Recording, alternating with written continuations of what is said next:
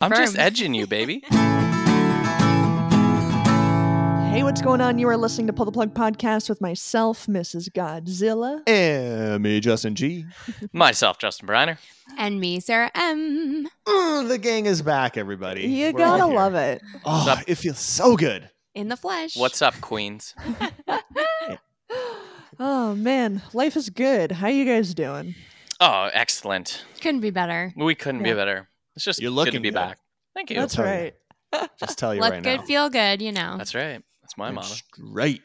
Uh, we've been off for what, two weeks now? I think I so. think so. I don't know. That we all just bailed. Like we're like taking vacation. We were Yeah. taking Right. like a mental health wellness break. Yep. Hey, when when you when you realize that you need a break, that's when you need to take the break. Don't push it. Yes. No, That's don't, valid. Don't don't let it go too long because you're gonna you're gonna hurt yourself mentally and physically. So just center yourself, take a break. It's That's important. right. Well, I mean, you got to mm. listen to Hal and Joanne when they tell you it's body break time. That's when you know it's mental health break time too. Stay fit That's right. and fuck a lot. That's And what fuck a lot. I think that's what he used to say. I think Yeah. that was think the that was the exact slogan. catchphrase. I yeah. remember seeing that.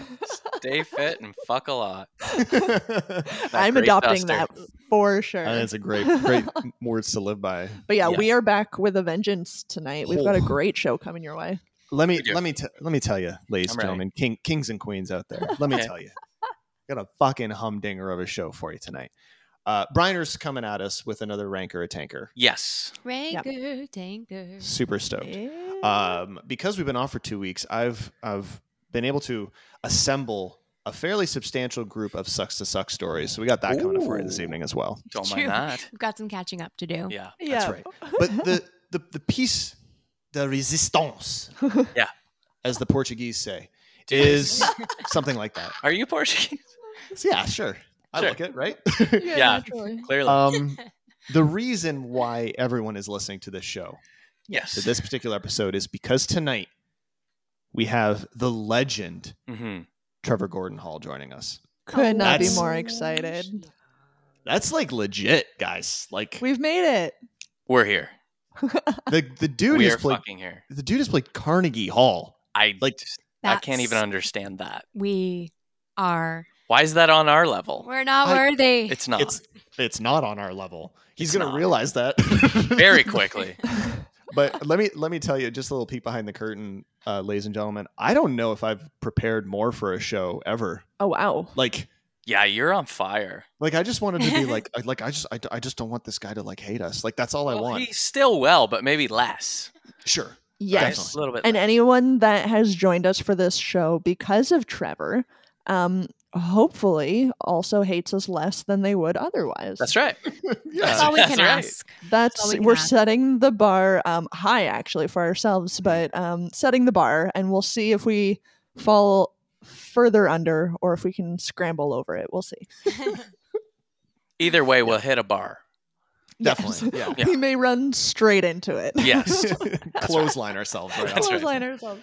Knock our teeth out and everything. Right. Um, so super jazzed on that. And then as uh, in a celebration of Trevor Gordon Hall joining us on the show, uh, we're featuring all of his music tonight on Pull the Plug. right on. Super jazzed on that. Um, if you want to stay up to date with anything Pull the Plug related, where, where do you where do you where do you go for that, Shannon? You go to our website, p2bpodcast.com.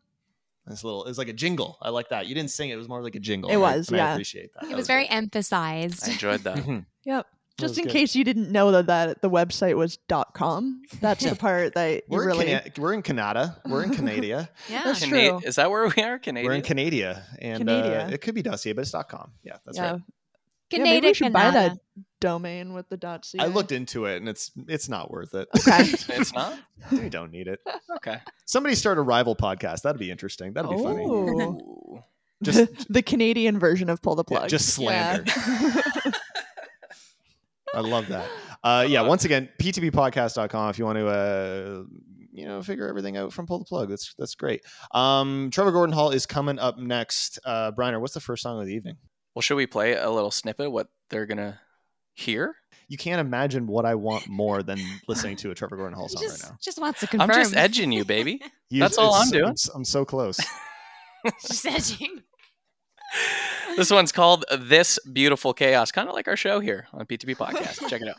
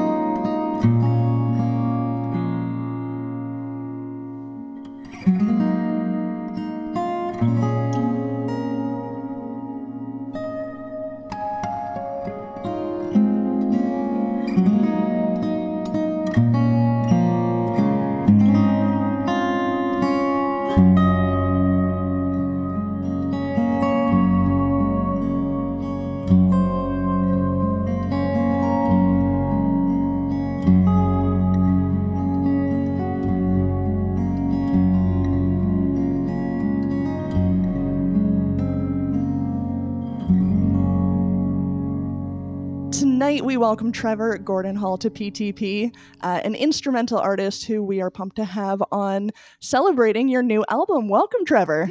Thank you so much for having me. All right. So, you've got the new album out, This Beautiful Chaos. Uh, it just came out last month. Mhm. How excited are you to finally have it out there?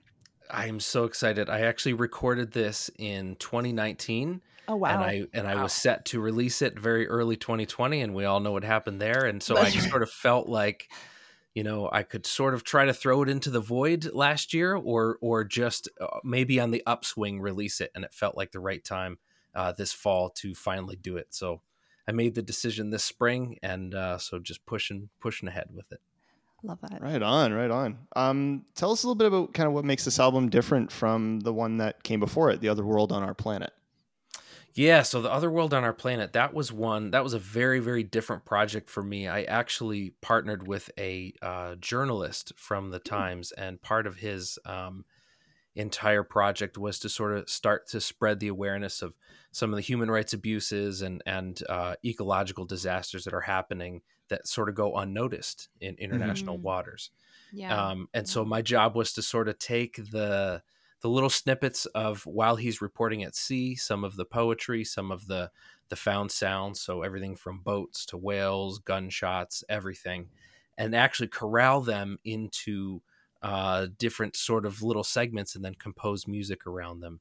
So that project was a totally different way of Yeah. thinking for me That's awesome. and you know just, just thinking about you know what does um you know one one of the topics he covered was about sea slavery you know and uh, all of the modern day slavery that still goes on and Mhm. um what what what chords what textures what you know instrumentation drums even down to the production what are all those decisions that sort of serve to give you the feeling to really bring you into that journalism so that was a totally different Yeah. Wow. that just gave me chills me. there. Not gonna lie, Yeah. that's fucking crazy. Yeah. it was it was insane What and an for a while after I, I was uh, the project was pitched i was like i just said yes because i didn't know it was intrigued me enough but i had Absolutely. no nothing in my tool set to to to actually follow through on that yes you know until i just sat with it for a while and then i just sort of write what wrote what i felt like i really had to immerse myself into that world um, would. and i feel like this this most recent project is is it's different in that it's you know different conceptually but i've always been the kind of writer that immerses myself in something and then sort of you know picks up the notes and chords and textures from there um, so i guess now that i'm saying it out loud maybe there was some you know sort of overlap uh, in you know generating the the tunes but the concepts were totally different this was more personal whereas the other was to really serve that sort of uh, almost musical activism goal Right.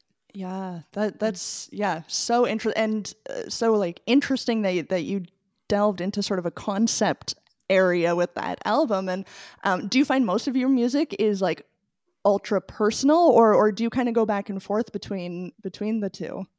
I guess I I tend to write more personal. It's probably just my you know Myers Briggs temperament. I tend to be pretty introspective, and Yeah, um, as an introvert, there's lots of different narratives that sort of go through my brain, you know, years and years, and those sort of get crystallized in a project, and then I sort of move on to the next thing, and my interests change, and then I, you know, music sort of comes out of that.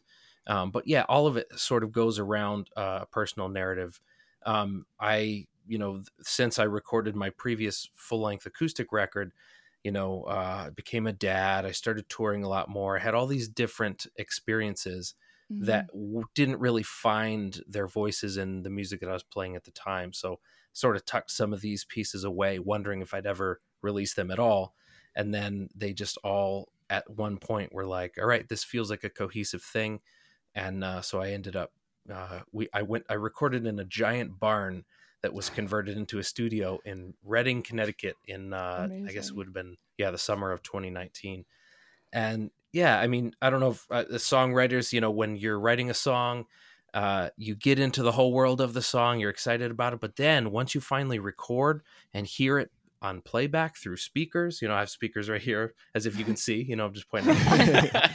out. you have a different experience because now you're hearing it but you're not playing it. And so the tunes sort of took on a whole new life. And then you know a good mixing and mastering engineer who i worked with on, on this project his name's corin nelson um, he just really knew how to get all those nuances out of the recording. So now it's like i set out to do this sort of personal investigative thing and you know they've turned into these their own sort of entities now it's it's fascinating to listen back now i'm, I'm really proud of this record and hope that it resonates with as many people as possible That's amazing. And Yeah. and speaking about getting it to as many people as possible, like you said, you've sat on this album for a little bit, waiting to release it. yeah How has this release, like the promotion of it, been different? You're not going out and playing those live gigs to promote the album. I'm assuming a, a, as much. Um, Totally. How has this changed for you? I think that you know since I released my last uh, acoustic project, which I, I I do a lot of collaborative stuff, you know, throughout the years, but my last, I guess, you know, solo acoustic project, um, everything had changed. I had worked with a radio promoter at that time, and so I have um, I'm doing some stuff with radio promotion now. Um, and then I'm working with another uh, company to sort of do, you know, targeted ads to, to, you know, help drive people to Spotify and things like that. Yeah. Um, but yeah, I mean, most of the projects when they get released, it's like you play them live. People go to the merch table. You're sort of That's right. pushing this live thing. But for whatever reason, a lot of these tracks, like I use six different guitars on this project. I have Oh uh, wow. like a steel string acoustic. I have a baritone. It's a much lower sound. I have electric guitar. I have a high strung, more of a soprano. Um, and I use like a Portuguese guitar called the Viola Amarantina. And so some of these tracks have all six guitars on it. So I can't do that live. So for whatever reason, this is one of those projects that's like I didn't really set out for it to not really be a toured project but it just sort of ended up that way and then it, it's released and i can play some of them live and i do you know into the shows that i'm doing now um, but yeah just for whatever reason even even the tunes the concepts themselves feel like it was really fitting for the time but it was just written before the cra- the chaos we just went through Unreal. You Now knew speak- something before the rest of us. Yeah. I no, guess no so. kidding. i guess Uh, so. so speaking of all the instruments, um, we've been told that you so you you created an in- instrument or helped invent one i did i Kalimbat yeah. uh, Kalimbatar. Is that right? kalimbatar yeah Kalimbatar. kalimbatar Wow. Yeah, so um, that is basically a version of an African finger piano, and they came to North America in uh, the mid 1950s, and then uh, Earth, Wind, and Fire sort of popularized them, and they started to. Usually, it's like a a, um, a hollowed out gourd or a piece of wood that has sometimes metal keys on Oh, it, little okay, you yep. know, or Yeah. uh, uh, or sometimes wood, but you'd play it with your thumbs, you know? Right. Um, I fell in love with the sound of that and then just started doing a ton of research. This would have been probably 2007. A ton of research to try to find one that I could afford, you know, out of college, newly married, broke as a joke. Just get a cheap one, see if it sticks, you know?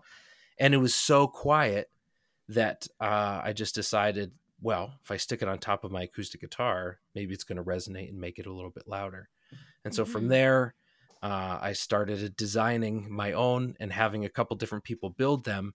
And my idea was to integrate the kalimba with the guitar, two acoustic instruments. In the rise of tech, you know, create two different acoustic instruments. So the textures were different. And now I do run it through all kinds of effects and stuff now. So I'm, you know, back on my, I've gone back on my principles, but I set out to do a very good sort of new acoustic thing. Um, Yeah. So the, the most recent version uh, that I have it has about 26 keys on it, and that is joined with the acoustic guitar. And I, I worked with a uh, we spent about two years designing this instrument to try to get it to sound just right, and that both instruments don't you know cancel each other out when they're both activating the same you know guitar box, the same chamber. Um, so I I, did, I spent a lot of years really trying to dig into what's possible with that. Um, but then for this most recent project, I decided I wasn't going to do any kalimba. I wasn't going to do any, you know, guitar percussion, Right. and um, I was just going to give myself some of the limitation of of not going to some of those textures that I had used for so long, and uh, just to see what would happen. So I just gave myself I'm going to play chords and I'm going to play melody, um, and I'm going to try to paint these textures away from my usual moves of doing either the percussion or the kalimba. So. Um, so I didn't end up using that on this project, unfortunately. Wow. Do you think that kind of made a more personal project out of it? Out of It- it? I absolutely think so. I Yeah. you know when uh when I first started writing on this project, my daughter was young and I didn't have I have this space now. I have a little shed in the back. It's one of the you see on Pinterest those like she sheds, you know. Oh yeah. Yeah. Um, so now I can go here and, and it doesn't matter the sound, but at the time I didn't have that. And so I would wake up early in the morning while my daughter was still sleeping because once she wakes up, then the rest of the day was Yeah, you know, off to the That's races right. and so i had to keep quiet and it was just a lesson of that season of my life of what are the restrictions i have i can play during these hours have to be quiet i'm not going to be using a whole lot of percussion or anything else and what are the sort of freedoms within that limitation the limitations that are possible Mhm. and that's where this record came out of so it was kind of like a really interesting you know life lesson in wherever wherever you are however restricted you feel there is a possibility to really be creative there and so that was a good lesson to me I love That's that notion. beautiful. I feel like that's a lesson is that a, beautiful. I feel like that's a lesson that a lot of people are kind of learning, particularly right now, where like a lot of musicians, you know, they're stuck inside. They're not able to collaborate with a lot of people. You've got to Totally. learn different ways to make your sound or or that that type of sound that you maybe want to experience or experiment with with a little bit. You've got the time to do it now. Like now you can do that. So that's awesome. That's i really cool. absolutely agree Yeah. Um, speaking of cool kind of experiences and things you've done, cool i Um, just want which- to say your shirt i know they probably won't see that uh, but your shirt Oh, yeah, is the Bill awesome Murray anyway. wearing 3D Yeah, glasses, i, yeah. love that anyway Appreciate that. Thank you. Didn't mean interrupt. um, you you've played Carnegie Hall, and so I don't know why you're slumming it with us. Right. Um, Yeah. We're glad you are, but you're slumming. We're very it. happy you're here, but Um, frankly, I just want to hear a little bit about that experience and what it was like to like learn like oh my god i'm gonna do this because that's got to be a really monumental thing in your life i would it think was insane. It was Yeah. absolutely insane. So I I played with a couple of other artists. It was like a um, there was a piano player, a cello player, a couple guitar players, and one of my childhood idols is a guy named Will Ackerman, and he started a label called Windham Hill Records in around '78, and he is the reason why they have a category at the Grammys called New Age. So there was this Oh, wow. new emerging uh, instrumental music thing happening with piano and guitar, and so it became commercially vi- you know successful, and so they had to pin a name on it. Uh, so you know all these fast forward, I you know I grew up listening to his records. Fast forward all these years later, you know I recorded a project with him, and then he had called me like, "We're doing this gig at Carnegie. You know, can you check your schedule? Would you like to?" Would you like to play? I'm like, yeah, let me get back to you on that one Yeah. so I went, and as I was loading in for sound check, there's this running joke, you know, like how do you get to Carnegie Hall? Practice, practice, practice. You know, someone Right. stops and asks for directions. How do you get there? Oh, practice. Yeah. whatever. Um, and as we were walking, somebody was ahead of us. My wife and I. I was going into sound check, and they were mentioning that joke, and then you know some offhand compliment like whoever's pl- comment, you know, whoever's playing tonight you know, I hope they enjoy this. It was just kind of like Oh, wow. a reminder of like, That's oh, this is pretty cool. You know, the stress of getting there and walking on stage and, you know, can't believe I'm here. And um, so it was, it was very surreal. And I felt like, you know, there's so much about, uh, especially in the social media era of whenever you start a project, you, whenever you have any sort of creative endeavor, you want it to skyrocket as soon as possible without sort of like, mm-hmm. you know, just paying the dues, just kind of like one step at a time. And, you know, I remember going in feeling like, well, now that I've done this, I hope that X, Y, and Z will happen. There'll be a promoter here. I'm going to get to go on this other tour. And, and I remember as soon as I got on stage, I was like, I, I just need to enjoy this for what it is and not Yeah. expect anything. It, it was an accomplishment for what it was. Don't, don't Yeah. try to expect more from it. Um, so I had a wonderful time, and you know I got off stage just feeling like that was a a great experience, and there was no massive phone call the next day, and I was content with that. I felt like there was something that changed after playing that in me that I didn't feel Yeah. this urgency to have to like somehow progress at a rapid pace. Maybe I'm guessing that comes from the social media age. I don't know what it is, but Yeah. um, if that makes sense, I don't know. Oh, ab- absolutely. Yeah. what, what a level-headed approach to that Mhm. massive opportunity. I Yeah, love that. absolutely. Well, the other way would just be self delusion, and you know, right. as an introvert, I've done that for years. That's no fun, you know. so- yeah, but that self-delusion would be preceded by, but I like, wait, I played at Carnegie Hall. yeah, that's right. Yeah. um that's like that's it's an incredible like kind of praiseworthy achievement um you continue to receive praise like i saw um you were ranked top 30 under 30 by acoustic guitar magazine back in 2014 that's pretty that's I'm that's- 36 now, so that's- you get, that's you good. get Off the, oh and so it doesn't matter anymore yeah, yeah, it's all. um Yeah, wh- what is it or what was it i guess that that kind of about the acoustic you know what was your history with it and how to become this like really kind of creative outlet for you That's a good question. I feel like I uh, I hear this story a lot with other acoustic players that you know they grew up in a in an area that didn't have a lot of musicians around, so they sort of just learned to you know get all the parts, the drum parts, the bass notes, and the chords and everything all at, at one time um, alone. And so I ha- I did have that experience, and as I got older, I started playing with other uh, other people. But um, you know, I was the lead singer of a punk band. I did you know some of the uh, you know electric guitar stuff as well. But I always feel like when I when I had played electric guitar or played with other people, it felt like going on vacation, you know.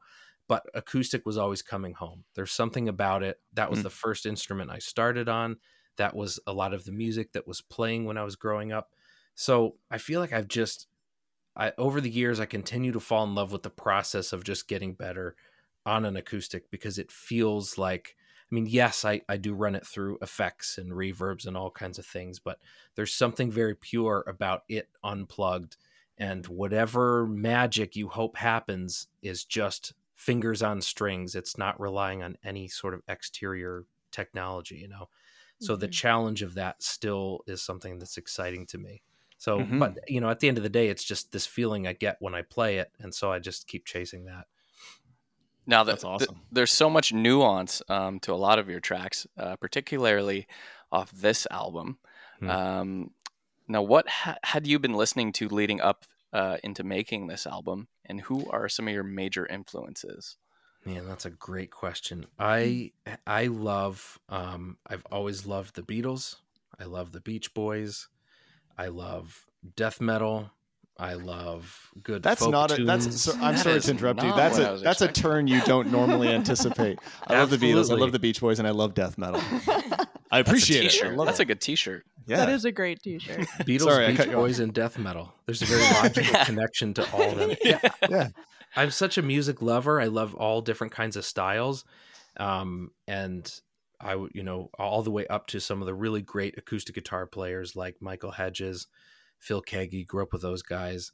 Um, some of my friends in the scene now. One of my dear friends, Andy McKee. Uh, we we um, we do some stuff together, and, and he always inspires me. And Antoine Dufour, Jon Gomm, some of the people who are out now that are just writing really really beautiful stuff. I sort of just try to take from all of that. Um, I love Pat Metheny; he's a you know great jazz Mm. guitar player. Um, so I don't know if I was listening to anything specific heading into this besides just the um, you know the the usual. Like I love listening to. I still go back to. I think Magical Mystery Tour is my favorite Beatles record. I love Pet Sounds from the Beach Boys. Um, I love Secret Story, that record from Pat Metheny. So I'm always just kind of like playing those in the background, but then I really force myself to listen to new things that I haven't, you know, I think we get to a certain age, maybe it's past our uh, forming years where we've like formed our taste in music. And then, you know, it's Oh, probably the same thing as you get older. It's harder to make friends too, you know, like you Yeah. get, if you haven't met somebody at a certain point, I feel the same thing about music. So I force myself, Mhm. okay, meet new people, but also listen to music so that you don't feel like, you know, as you get older, you're only just reflecting on those, on those forming years. Um, Yeah. So that's a roundabout answer to your question is I was listening to all of that stuff, but I don't know about anything in particular. Um, most of where this, these tunes came from was that as sort of the the language of music that I listen to, but also the experiences. Uh, you know, traveling. You know, um, the title track came from a, a tour in China I did. You know, and some of the others, some of the other places like um, was it Saudade? That one when I was in Portugal, and I came across this Portuguese guitar and started playing some chords. And so, I guess this this record would be more uh, inspired by life and, and and travel at that point than specifically what I was listening to at the time. I'd say that's a great answer. Yeah, that works. Awesome. uh, what are some, I guess, like words of wisdom? You kind of have said them a little bit though about kind of being patient and and, and kind of just paying your dues, sort of thing. But what are some words of wisdom that you would give to musicians out there? I guess particularly instrumental ones Hmm. who might assume that they're going to have a harder time getting their music out there. yeah, Because I know that that's also kind of an assumption that I would have had too about instrumental music. Yep.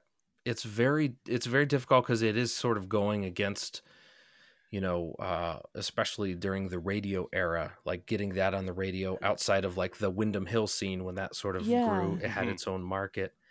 But I feel like now more than ever, with the rise of like Spotify playlisting, like people are more interested in instrumental music than have been in quite a while. So there Mm-hmm. is an interest there, which I think is great.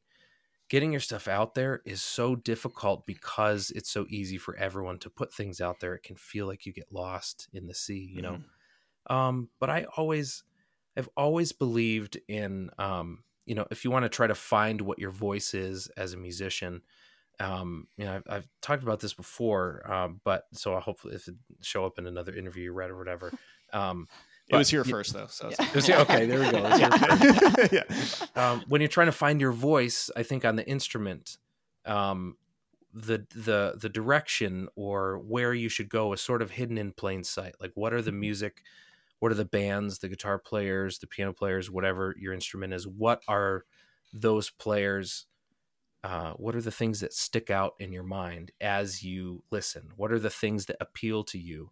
Those are an indication of what your taste is. And then investigate what those are and that becomes part of what your personal vocabulary is. And just week after week month after month that sort of builds into your own style. You're interpreting all the different things around and sort of synthesizing it. So i'd say to to any musician out there like yes it's important to be on the platforms and active but um, don't feel like all of your growth has to be public you know make sure you take Mm. time to really do the behind the scenes work, figure out what your voice is, how the kind of person you want to be in the world as well as musician because I think that whatever medium comes and goes. Remember when Vine came out years ago?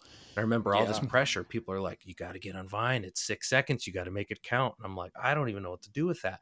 But I remember thinking in the back of my head, this is a panic, but who knows if this platform will last? And it didn't And here we are. you know yeah here we are so i, I kind of and i'm not saying that you know instagram's gonna come crashing down although yesterday it did right you Yeah, that's right. Exactly. Yeah. so maybe you know proving the point but you know whatever is the medium it's more important that you really focus on what your content is because whatever medium comes and goes it still has to come back to the content itself you know Mhm. um, That's great. That's an excellent answer. Yeah, no kidding. Man. Yeah. I feel like I can take that into my own life, and I'm not a No. musician in any way. um, so before we sign off, you get to invite three people into the studio to collaborate with you, dead or alive. Who do you invite to work with you? oh my goodness It's a Hmm. big question. three people to work with or three people that I get to watch work? Because I there are some where I'm like, I'd love to be in the studio, but I want to be. I just want to be out. You know. Hmm. hey, y- your interpretation of, of the question, Yeah. absolutely. Hmm.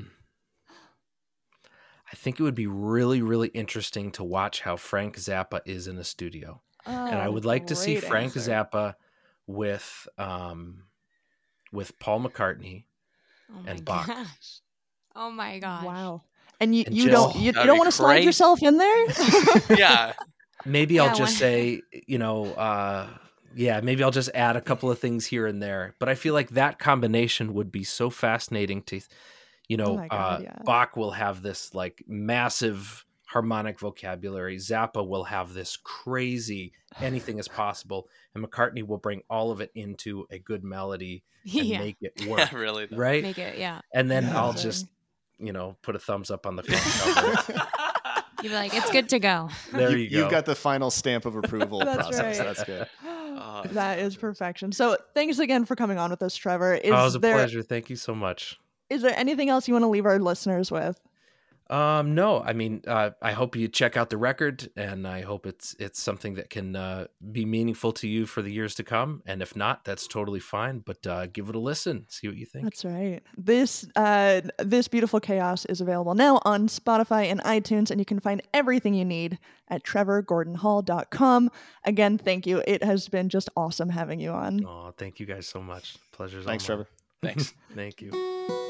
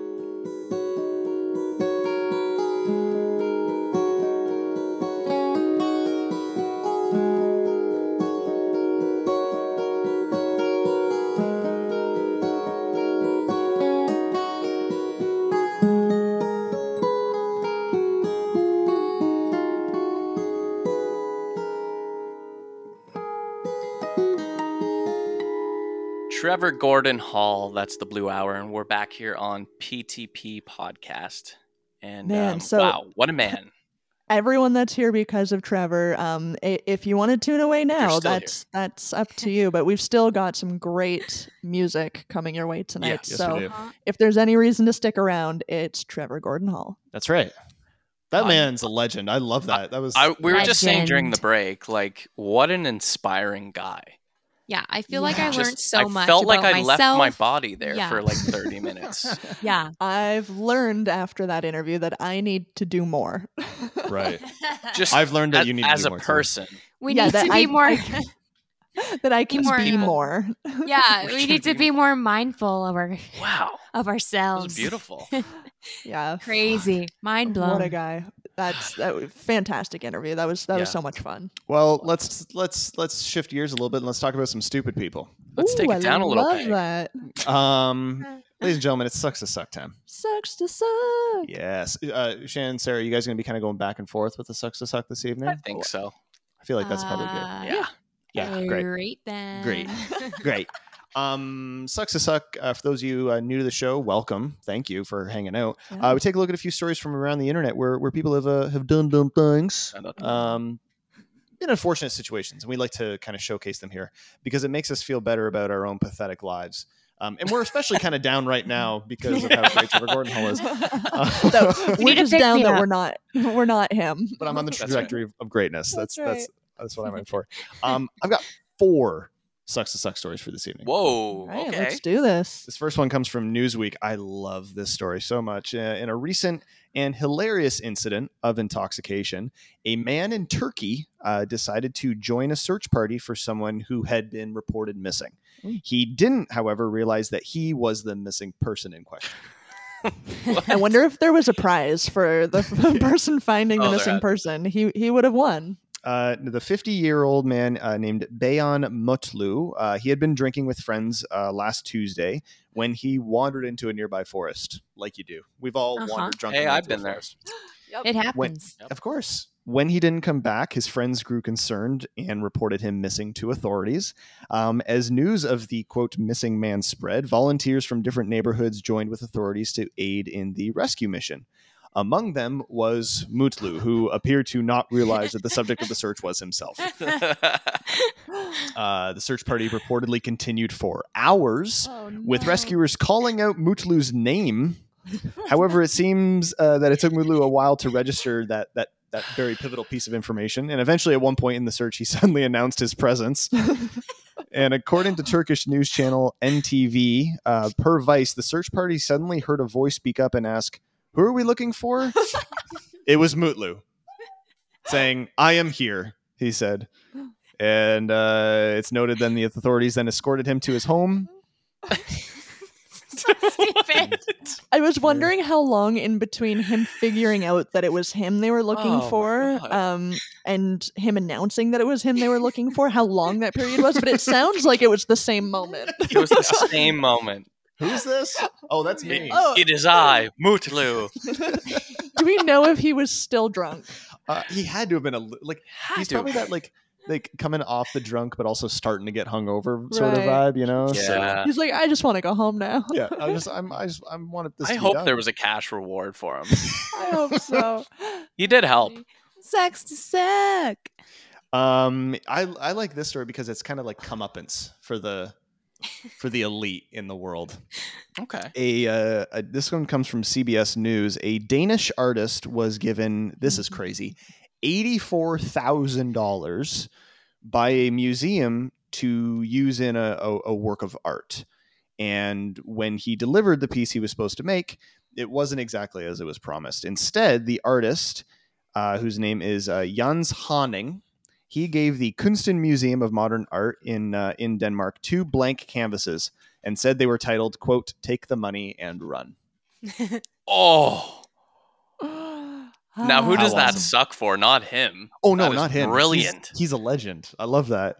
Uh, Haaning was asked to recreate two of his previous works, um, eh, which was first they were first back exhibited uh, back in 2007. Both used actual cash to show the average incomes of uh, two countries that were kind of featured in these artworks.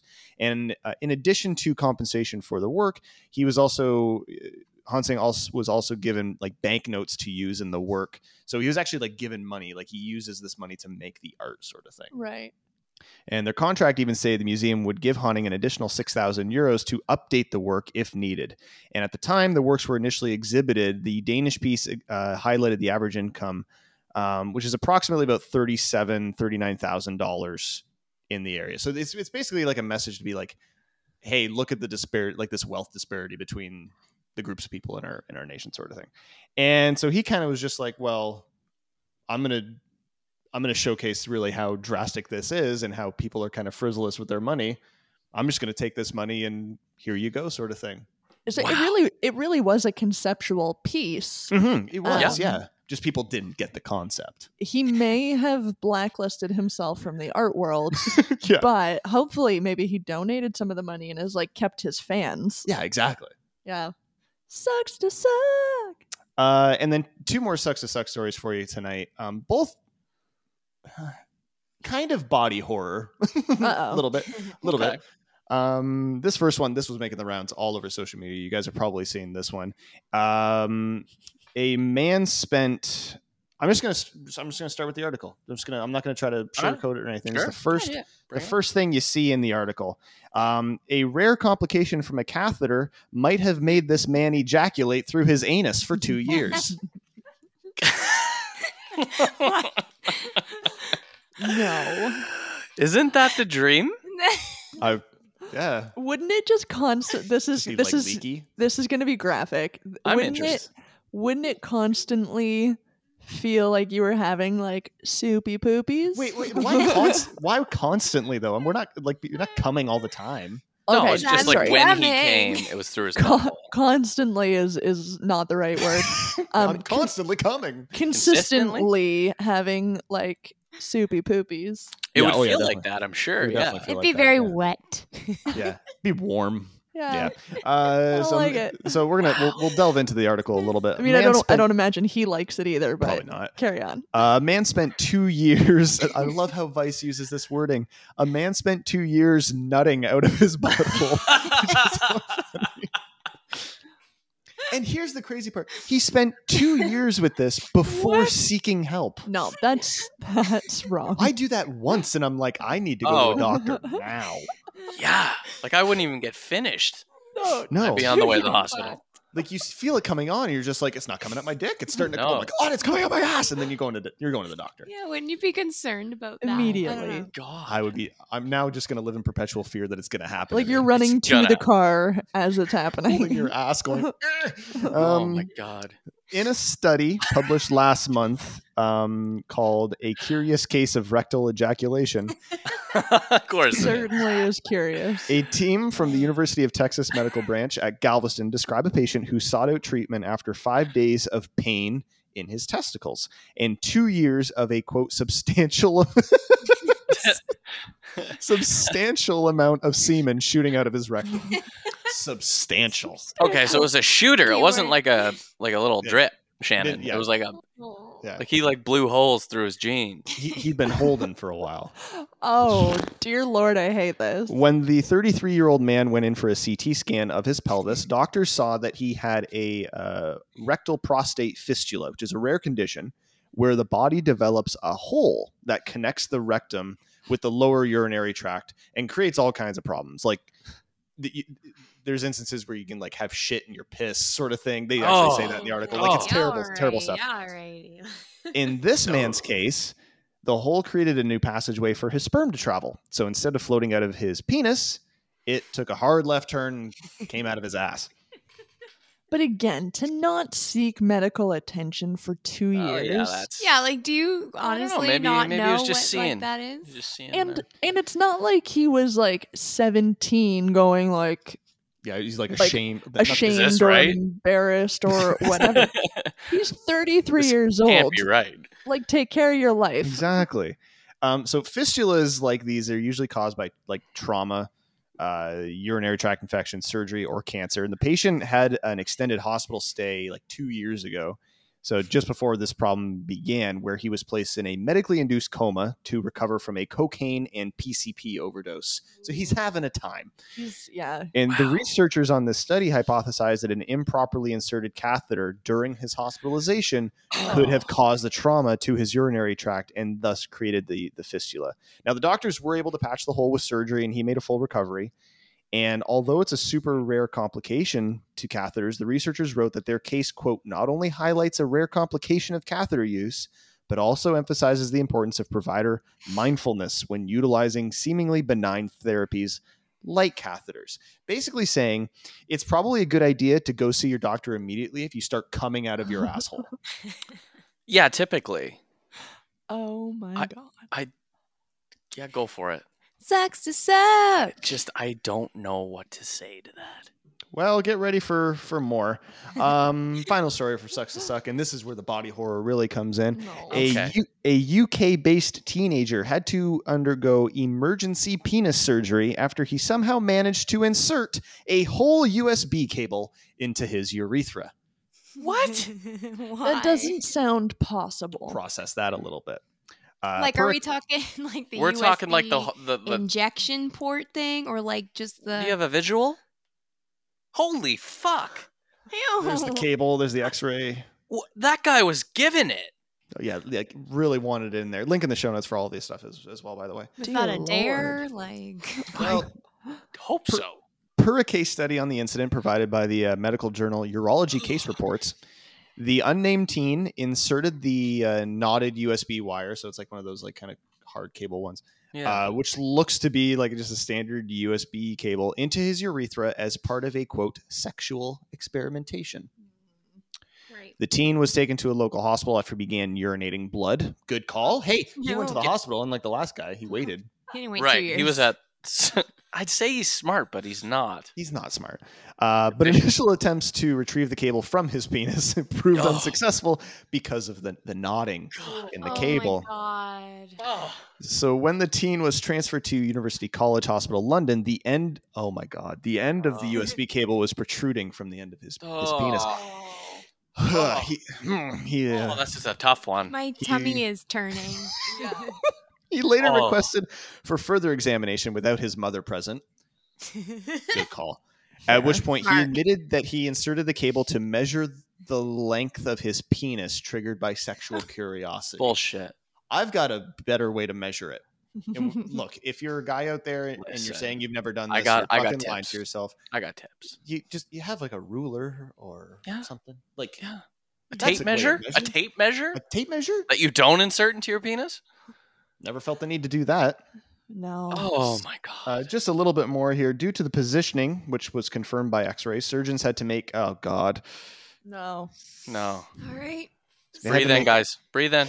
surgeons had to make an incision between his genitals and anus to pull the cable out. The Oh. knotted cable was revealed in the uh, proximal aspect of the penile urethra and cut from the remainder of the cord. Do you know what? They should have done that while he was awake, just to prove a point. Uh, well, he was his recovery was uneventful. He was discharged the following day with simple uh, The following algesia. day? Yeah. Uh, two weeks after the surgery, he had a follow up appointment to assess how his healing had been going, and there was no evidence of urine leak or structural damage inside or anything like that. So he's fine. He's fine. Good for him. So Um, guess. go out and do it. Big lesson learned You'll today. be fine. Big, big lesson learned today. Big lesson learned. Sucks to suck. Oh, I hate that, that? one. I hate Yeah. that one. Hated it. I mean, a good batch though, right, guys? Very good batch. Yes. It was an um, entertaining yes. batch. That's Oh. Yes. for sure. That that Yeah. was the first story in a while that actually turned my stomach a little bit. Yeah. yeah, yeah. I wasn't happy with that. So you're welcome. No. Um, if you want to stay updated with everything pull the plug related, um, and as well as read more on those stories, you can see photos from like those X-rays and stuff like that. It's definitely Yeah. worth seeing. Uh, check out the show notes over at the website. p2ppodcast.com. Boom. What's up next, Briner? Let's uh let's do some more uh Trevor Gar- Gordon Hall here because I I need it. I absolutely need this. Um, this one's called Morning Sidewalk on Pull the Plug.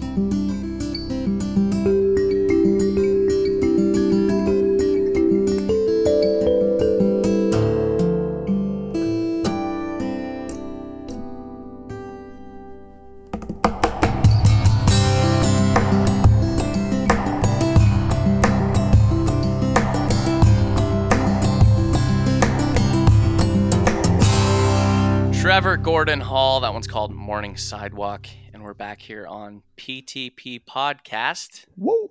with Ranker, tanker, don't you fuck it up. nice. I love good. it. long love overdue, but I think we got it. I I think we think got we it. did. I think No, we, we, don't need any backing music or anything for that. It's just It's- straight laced like that. No. Perfect. I'm gonna cut that and use that every week. Yeah. Yeah, don't fuck it up. All All right, right, guys. Spoiler alert, we're gonna fuck it up. You're Yeah. gonna fuck it up. I got faith in you. Okay. oh no, I don't like. I'm just kidding. I, I really do. Let's do top 15. Okay. Okay. okay. Let's do top 15. Okay. Okay. The greatest animated Disney villains. Oh. We're do- we're doing villains. I'm Okay. Feeling, I'm feeling risky. This is right up my Okay. alley. Now, G's won a few times. Yeah. I- I've I won think- the past three times in a Yeah, row. that's yeah. a lot. Mm-hmm. That's So what maybe we can switch it up. Yeah. Maybe we'll switch You it up. never this time. know. We'll You- see. You never know. Well, be, be, because I did win last time, I do have the honor of going first. Yes, That's right. absolutely. So, animated Disney villains. That's right. For some reason, the first one that came to my mind was Jafar from Aladdin. Ooh, good one. Very great guess. He's number five on our list. Hey, okay, okay. okay. I like Jafar. It's Yeah, one of my Jafar's a good one. Uh, spoiler alert for this one too. I'm not gonna win this one. I'll tell you that right off the hop. I'm just Okay. All right. gonna. That's all right. So it's between me Maybe and Shannon. collectively. Let's see. Let's see. All right, you, you, again, Oh. Shannon. Again, every single time we go this way. So you're next. Scar. Oh, Scar. Good. Oh, hoo, hoo. he's number two on our list. Ooh. Wow. Rightfully so, I would say. Yeah, Yeah, good that's a good villain. Good villain. Yeah. Both both I thought would be number one. Really? Yeah. Uh, Okay, so um I'm I'm going to say the sea witch that we all love, Ursula.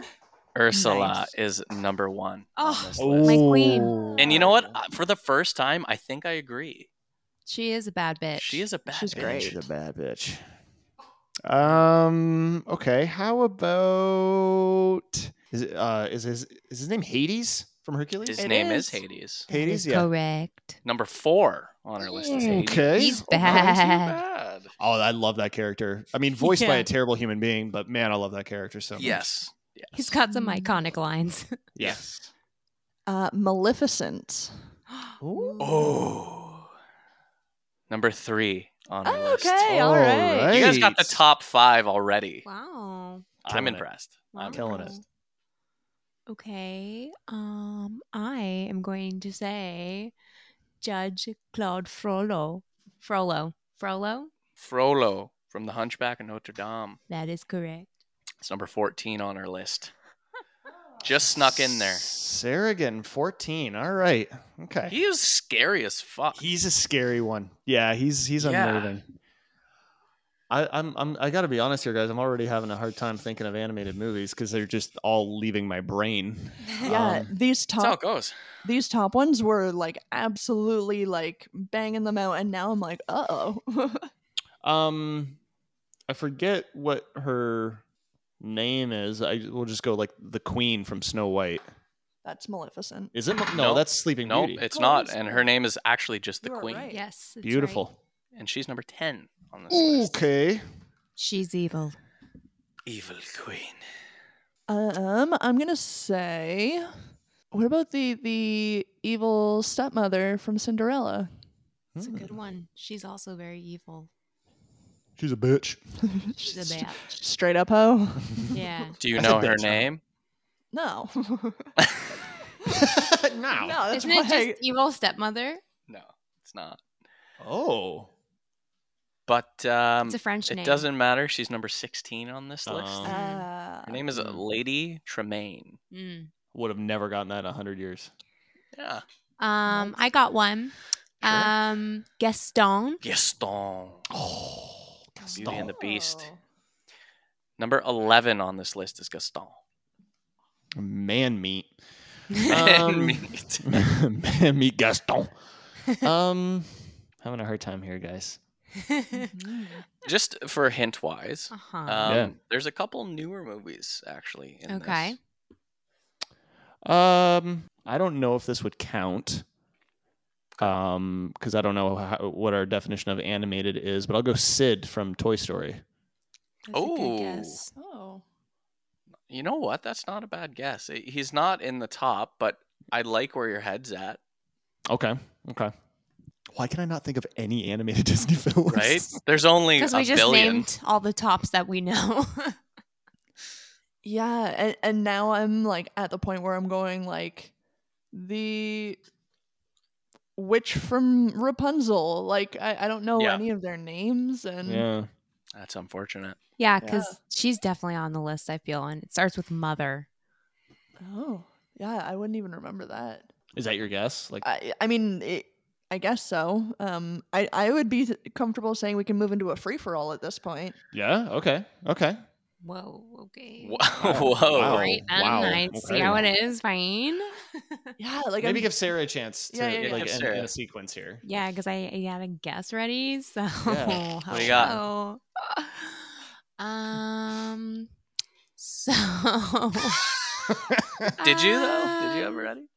No, I didn't. I thought I did, but I didn't. I don't have a guess. A couple iconic ones left. Just trying to Cruella think. de Vil. There you Oh, go. That's a good one. That's number six on this list. Nice. Okay. Yeah, that's a Right? that's a great Oh. Disney villain. You're Very absolutely much so. right. Yeah, that's a problem. Like I know them, I can see them in my head, but I cannot name them. You're blanking. Yeah. And I'm trying to think in some of these Disney movies, like who actually was the villain? Like, yeah, because sometimes there's like a secondary, like more of like an antagonist, but he's not. They're not actually like a villain. Villain. Right. yeah, Mhm. like say say the movie Cars. Who's the villain? I mean, kind of Lightning McQueen. He's kind of. also the hero. Exactly. So, um, and I know like Moana, you've got like the the sea. I don't know. goddess. Yeah, I don't know, but I don't know their names. Hmm. This is I don't know hard. any of their names. Oh, Captain Hook. Captain Hook. Now you go. Oh, Come on, people. Get with it. It's number seven. Seven. It's Okay. All right, I think Sarah's running away with this one. She's now. doing no, all no, right no. Me, me and Sarah are tied here. Okay. Okay. Justin. I ain't fucking about. Um. Oh, oh, uh, uh, King Richard from Robin Hood. Is it King Richard? Not in the top. trying to see if I can see um, him. How about King Louie from the jungle? Prince Jungle John, Book? is that who you're Wow. thinking of? That's Prince John. Yes, sorry, Prince John. yeah, he's 26. Okay. What did you say? King King Louie from the Jungle Book? Oh yeah, it's a good guess. Not not King Louie. Uh, oh, the, um, the snake. No, no, no. Um. Oh, Someone's gonna steal it. it's the tiger from the, the Jungle Book. Someone's stealing it. Oh yeah, what's his name? Oh, what is Shere his- Khan. Shere Khan. Yeah, that's his name. That is it. that's It's it. number 15 on this list. Yes. I got one. Do you though? Radcliffe. Radcliffe. Like Daniel Oh. Radcliffe. No, his name is just I don't know. I think it's I don't even know, but he's in Pocahontas. Pocahontas, the guy. uh, Oh, right. that is a great guess. He's not even. Oh, maybe that isn't. I thought that was a great guess. He's not even is a in the good guess. top like 40 for some reason. Hmm. That Hmm. seems weird. See, now we we we move into the computerized Disney films of which I can't remember anybody's villain Um. name. Oh, fuck! What's the? vi- I'm gonna give this away, but I'm gonna say it anyway. Who's the villain in Mulan? the the Hun as like a whole. Well, no, I know, but like, there's the, his their leader. Right. Yeah. I don't fucking remember, man. Yeah, I know who you're talking about. This is Terry. Stan Of course you do. Lu? He's on the he's on the fucking list. I can't remember. It's it, it starts with a, like a sh, right? Sh, sh, right? Yep. Yeah. Sh, sh, Sean. Shaka Khan. No. Um, Shamu. No. Um. Close. Sean Liu. Sha, sham, Shamu. Shan. Uh. I don't remember. This I'll is just so give it to you because it's not in the top. Oh, okay. How dare This you? is just fun for me. You dick. Shan Yu. Shan Yu. We were so close. I really You appreciate were. the fact that you let that go as long Yeah, I as you had- did. I had to. really, I, I had really to. do. You guys were getting into it a bit, so So we're I- missing num- we're missing number 8, 9, 12 and Yep. 13. that's right. Too many to be Now, like, okay, so eight and nine are newer movies. Okay, I keep that in can't- mind. I can't remember the name. Can I put out a a feeler? Is Yeah, that sure. You can try. possible? A feeler? Sure. Yeah, go for it. Um, He's the oh the witch doctor. Is that his name? Nope, He is a doctor.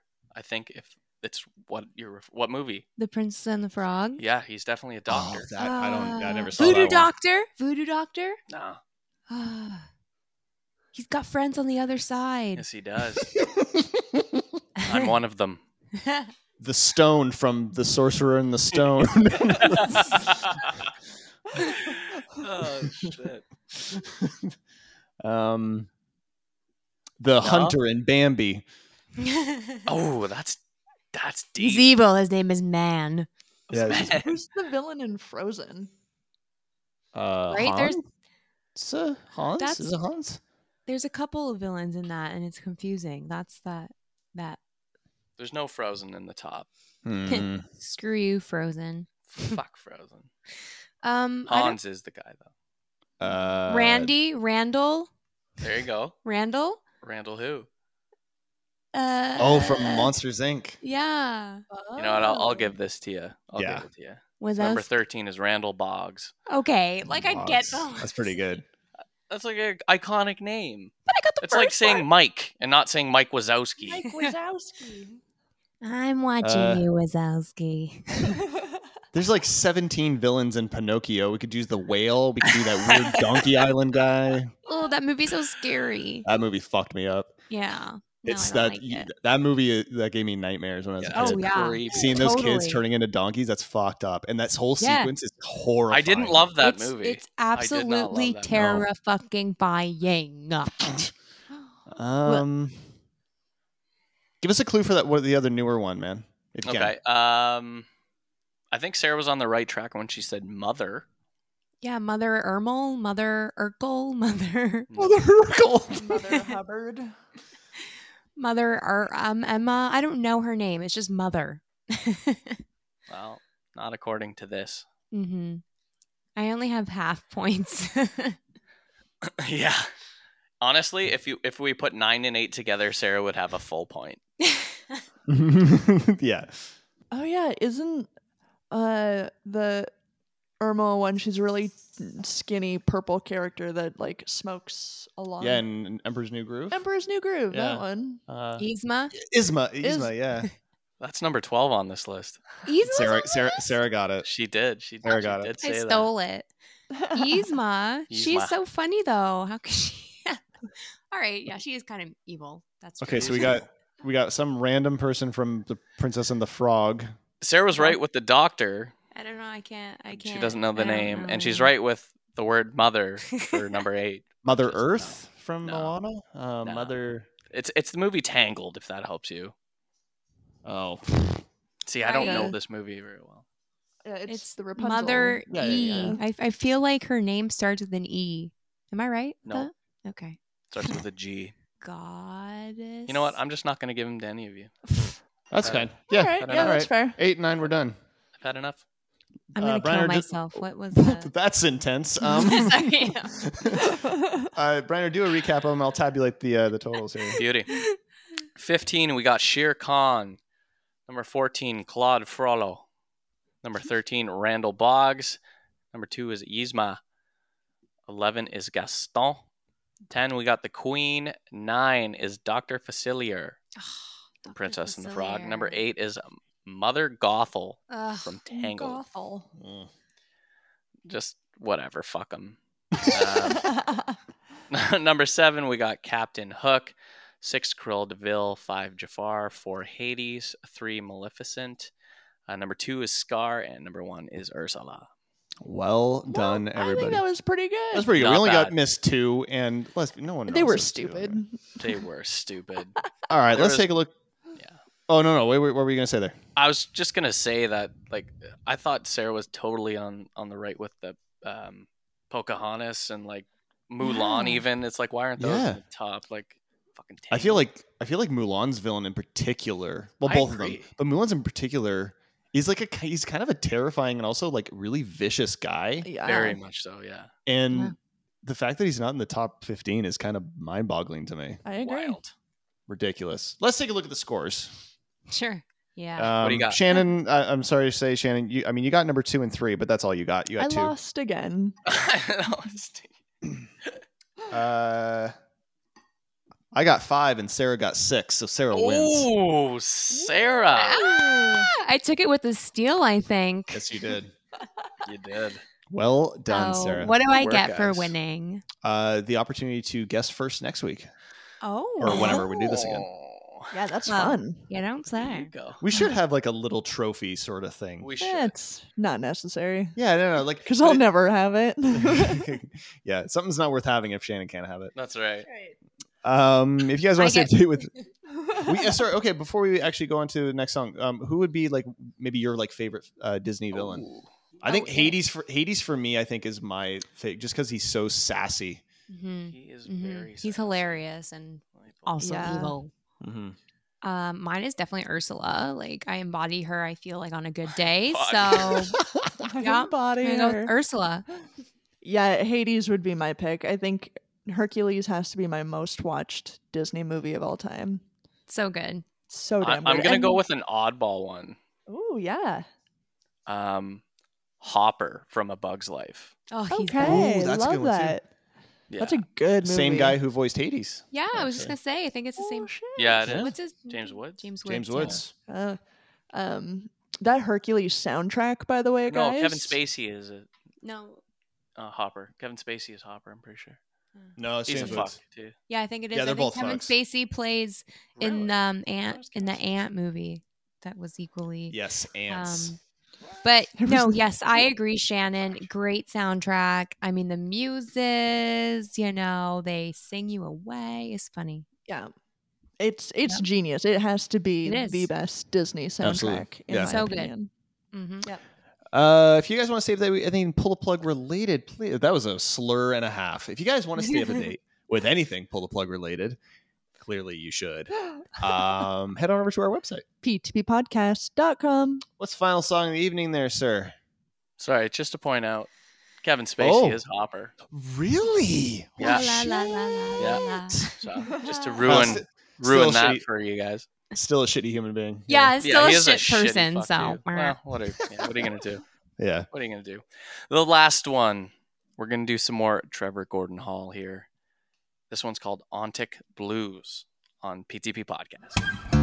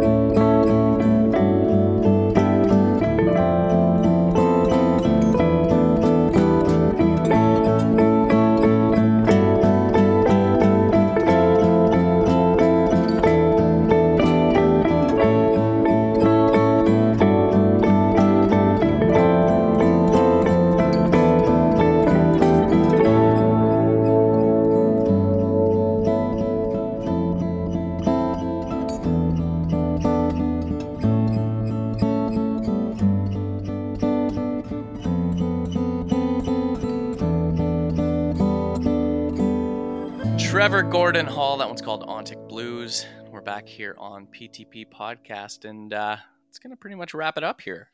That's right. It What is a going to wrap show. us up. What a show. Holy man. Uh, before we leave, though, Yeah.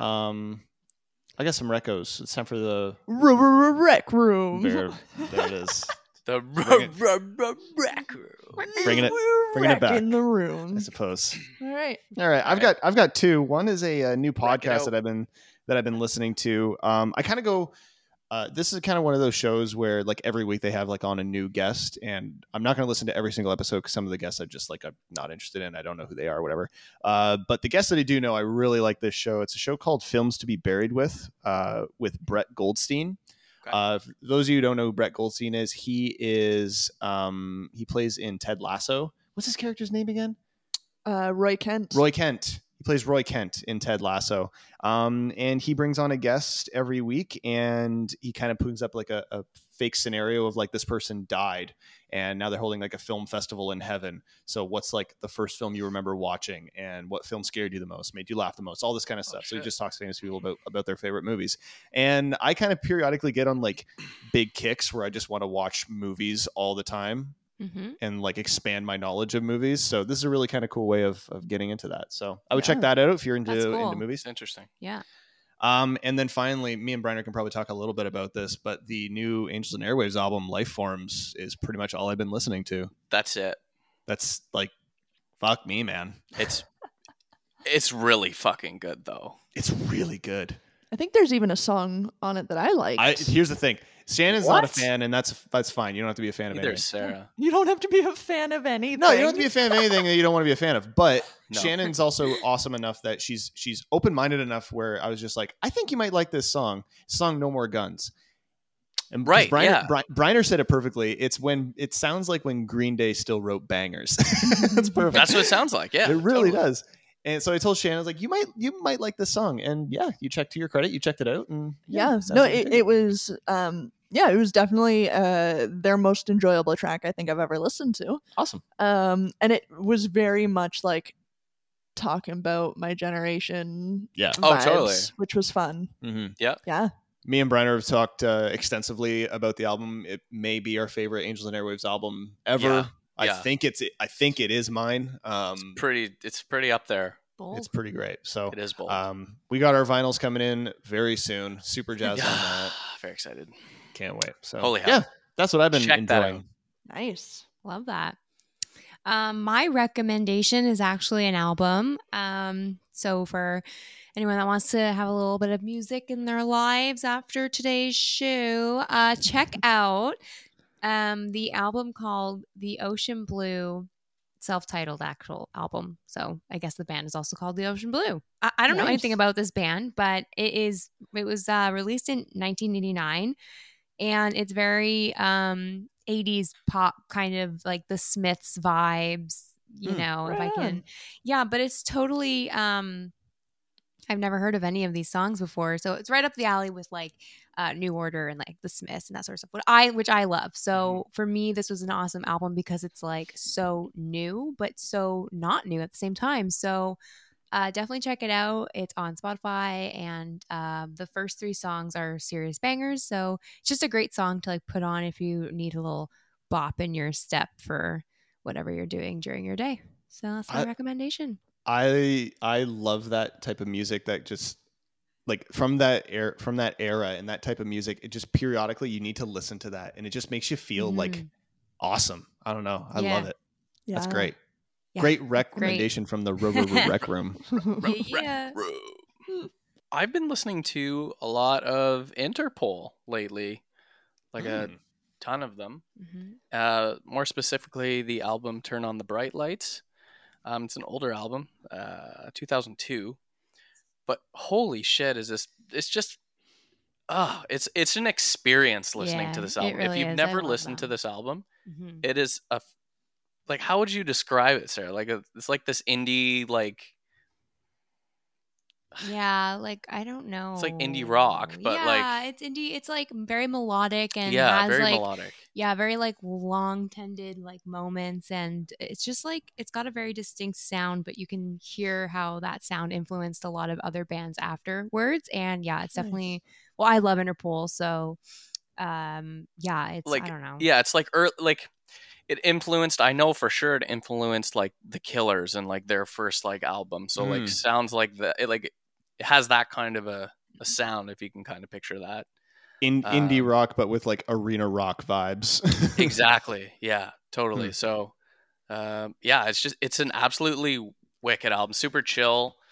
the singer's um, voice is amazing The too. singer's voice is amazing. Uh, I- it it's just it blows me away. So It's a if you need something new to like kind of listen to on like kind of a a down day Yeah, where a you down don't day, chiller be vibe. doing anything. turn on the bright lights by Interpol. anything. Like guarantee you'll like it. Right on. Guaranteed. awesome. Uh, I'm switching gears back to things that I'm watching. Uh, uh, we've just been loving everything Apple TV Plus. That if Yeah. if people are not on the Apple TV uh, movement yet, um, I, I don't think I've watched a single thing on there that I've not thoroughly enjoyed. Um, Yeah. My my latest obsession is a show called Truth Be Told. Um, it stars Octavia Spencer, and it's in its second season now. Um, she's a journalist turned podcaster and it's all focused on like crime. So it's a really fun melding of worlds for me that I love crime. I love I love crime. I love crime. I love like I li- like most of the podcasts I listen to are sort of like true crime focused and stuff like that. So um yeah, it it's just a really well written, really well acted show um over there. Um also really fun. Every year come October, we love diving back into Halloween or spooky movies. For sure. Yes, spooky This one- We have kicked it way back. I don't think I've seen this movie probably in 20 years. yeah, it's been close to it. Yeah. Guys, we're watching E.T. It is Wow. so Classic. fucking good. It's Yeah. What a surprising- score. It's surprising how well it holds up still. Like Mhm. there's a reason it's a class like obviously it's a classic, but there's a reason it's like has this staying power. Like it's like the, The- effects are still like, oh wow, that's for like 82 or 83. Like that's legit. The effects are impressive. Just the the the style of the shots, like they knew Yeah. what aesthetic they were going for. I forgot how actually like unnerving some of the early opening scenes can be. Um, Yeah. it's just it's such an impressive movie, and Yeah. um, yeah, I just I I urge people like every October, like this is it. We sit on the couch, we want to go through movies. Um, that are yeah m- match the spooky season feel, and holy shit, does ET hold up? Yeah. Yeah, It's if I could just say it's probably my favorite John Williams score. It's a classic. I really, Yeah. really like. I know Star Wars obviously is like the biggest one, but I feel like ET was super underrated. It Um, is. It's, it's- underappreciated. Yeah, It's it's uh yeah, I I mean it was definitely brilliant. is up there. It's one of his best for sure. Yeah. And there's a reason why um just to add on your point Shannon about the effects, like there's a reason why and the shots. There's a Yeah. reason why so many filmmakers obviously look back to the that movie and for a certain vibe or genre cuz they cuz they epitomize that type of 80s like I don't know what like The I know what look you're of the 80s the look is of the 80s, yeah. in that. Yeah, Yeah. yeah, and yeah, like- that's true. and and the the music really drives and defines every scene like there's Mhm. one like overhead sort of it would be like a drone shot these days of like Elliot riding his bike up the mountain and the music that they've put behind that like the score to that Yeah. scene it's just a kid riding his bicycle and Yeah. you are invested in the scene like Yeah. it's Yeah. it's such a driving force behind the movie that yeah that that score cannot be ignored so um yeah it's just really fun taking that dive back Mhm. into our childhood. Um, so yeah, it. lastly, uh, I'm going back to music here, guys. If you've not checked out this album, it is time to do so. This beautiful chaos from Trevor Gordon Hall. Hell you got to check it out, guys. TrevorGordonHall.com. Um, get it in ya. I had uh, I had it on my headphones pretty much all day while I was doing work. Like it, he actually he said it best in the interview. Like a lot of people are listening to instrument, instrumental music now because they are, you know, doing stuff from home and whatnot, and Yep. they want that background, but you don't necessarily want to always listen to a podcast or music with lyrics because it might be distracting. Mhm. Yep. Mhm. For, for me, it is at least. So having that kind of instrumental music is is really great because you still have that background. You still have music in your life, but it's a different type of music. And We need this now more than ever. yeah, it's Yeah, uh, it's a great album. Great album. Um, links for everything. Trevor Gordon Hall is obviously going to be in the show notes. Um, I think I saw on his website that a vinyl version of the new album is coming out uh, shortly as well. So if you're interested in that, uh, take a look at that as well. So Right on. is that it? We got the rec room That's it. finished. Mhm. Beautiful, really little business things. Uh, oh god, Patreon.com slash P2B podcast. Yeah, give us your money. Yeah, please. We could use it like desperately. Um, yeah, for as little as one dollar you do a month, uh, you can support this absolute nonsense, and we can continue having great uh, interviews with fantastic guests like Trevor Gordon Hall. Uh, thank you so much to our uh, our patrons, uh, Connor Graham and Phil Marks. You guys keep the lights on here. You keep my pants off, and that's all I can ask for. That's really. the main thing. It's not all that we're all asking for. Um, No. we would prefer that you podcasted with your pants on, but Well, Yeah, but you know, Briner asked, so I No. yeah, I you got to stop in requesting this. yeah, secret. Yeah, I'm a Secret secret request. Patreon. Uh, so yeah, uh, patreon.com slash P2B podcast uh, to support us that way. If you can't support us monetarily, totally get it. I wouldn't be able to support anything right now monetarily. No. Um, share the podcast with your friends. You know, let them know this fucking stupid show is kind of funny sometimes, and maybe people will listen to it. Um, you can also rate and review us on iTunes, wherever you get your podcast. That really does help uh, get the word out as well. So thank you so much for that. Uh, is that it? We're good. we're done. We nailed I it. think that's it. I would just like to give you all, me included, because Mhm. I'm part of the all, a round of applause for uh, this this this show coming back strong. Yeah, that's good. You know, we were off for two weeks, and Yay. we've done it. We've done it. We've done it. We're We've back. hit peak. Next week, m- more more dumbness, That's right. and we're gonna Yeah. we're gonna crevice. It's gonna be great. P2Bpodcast.com. Thank you guys so much for listening.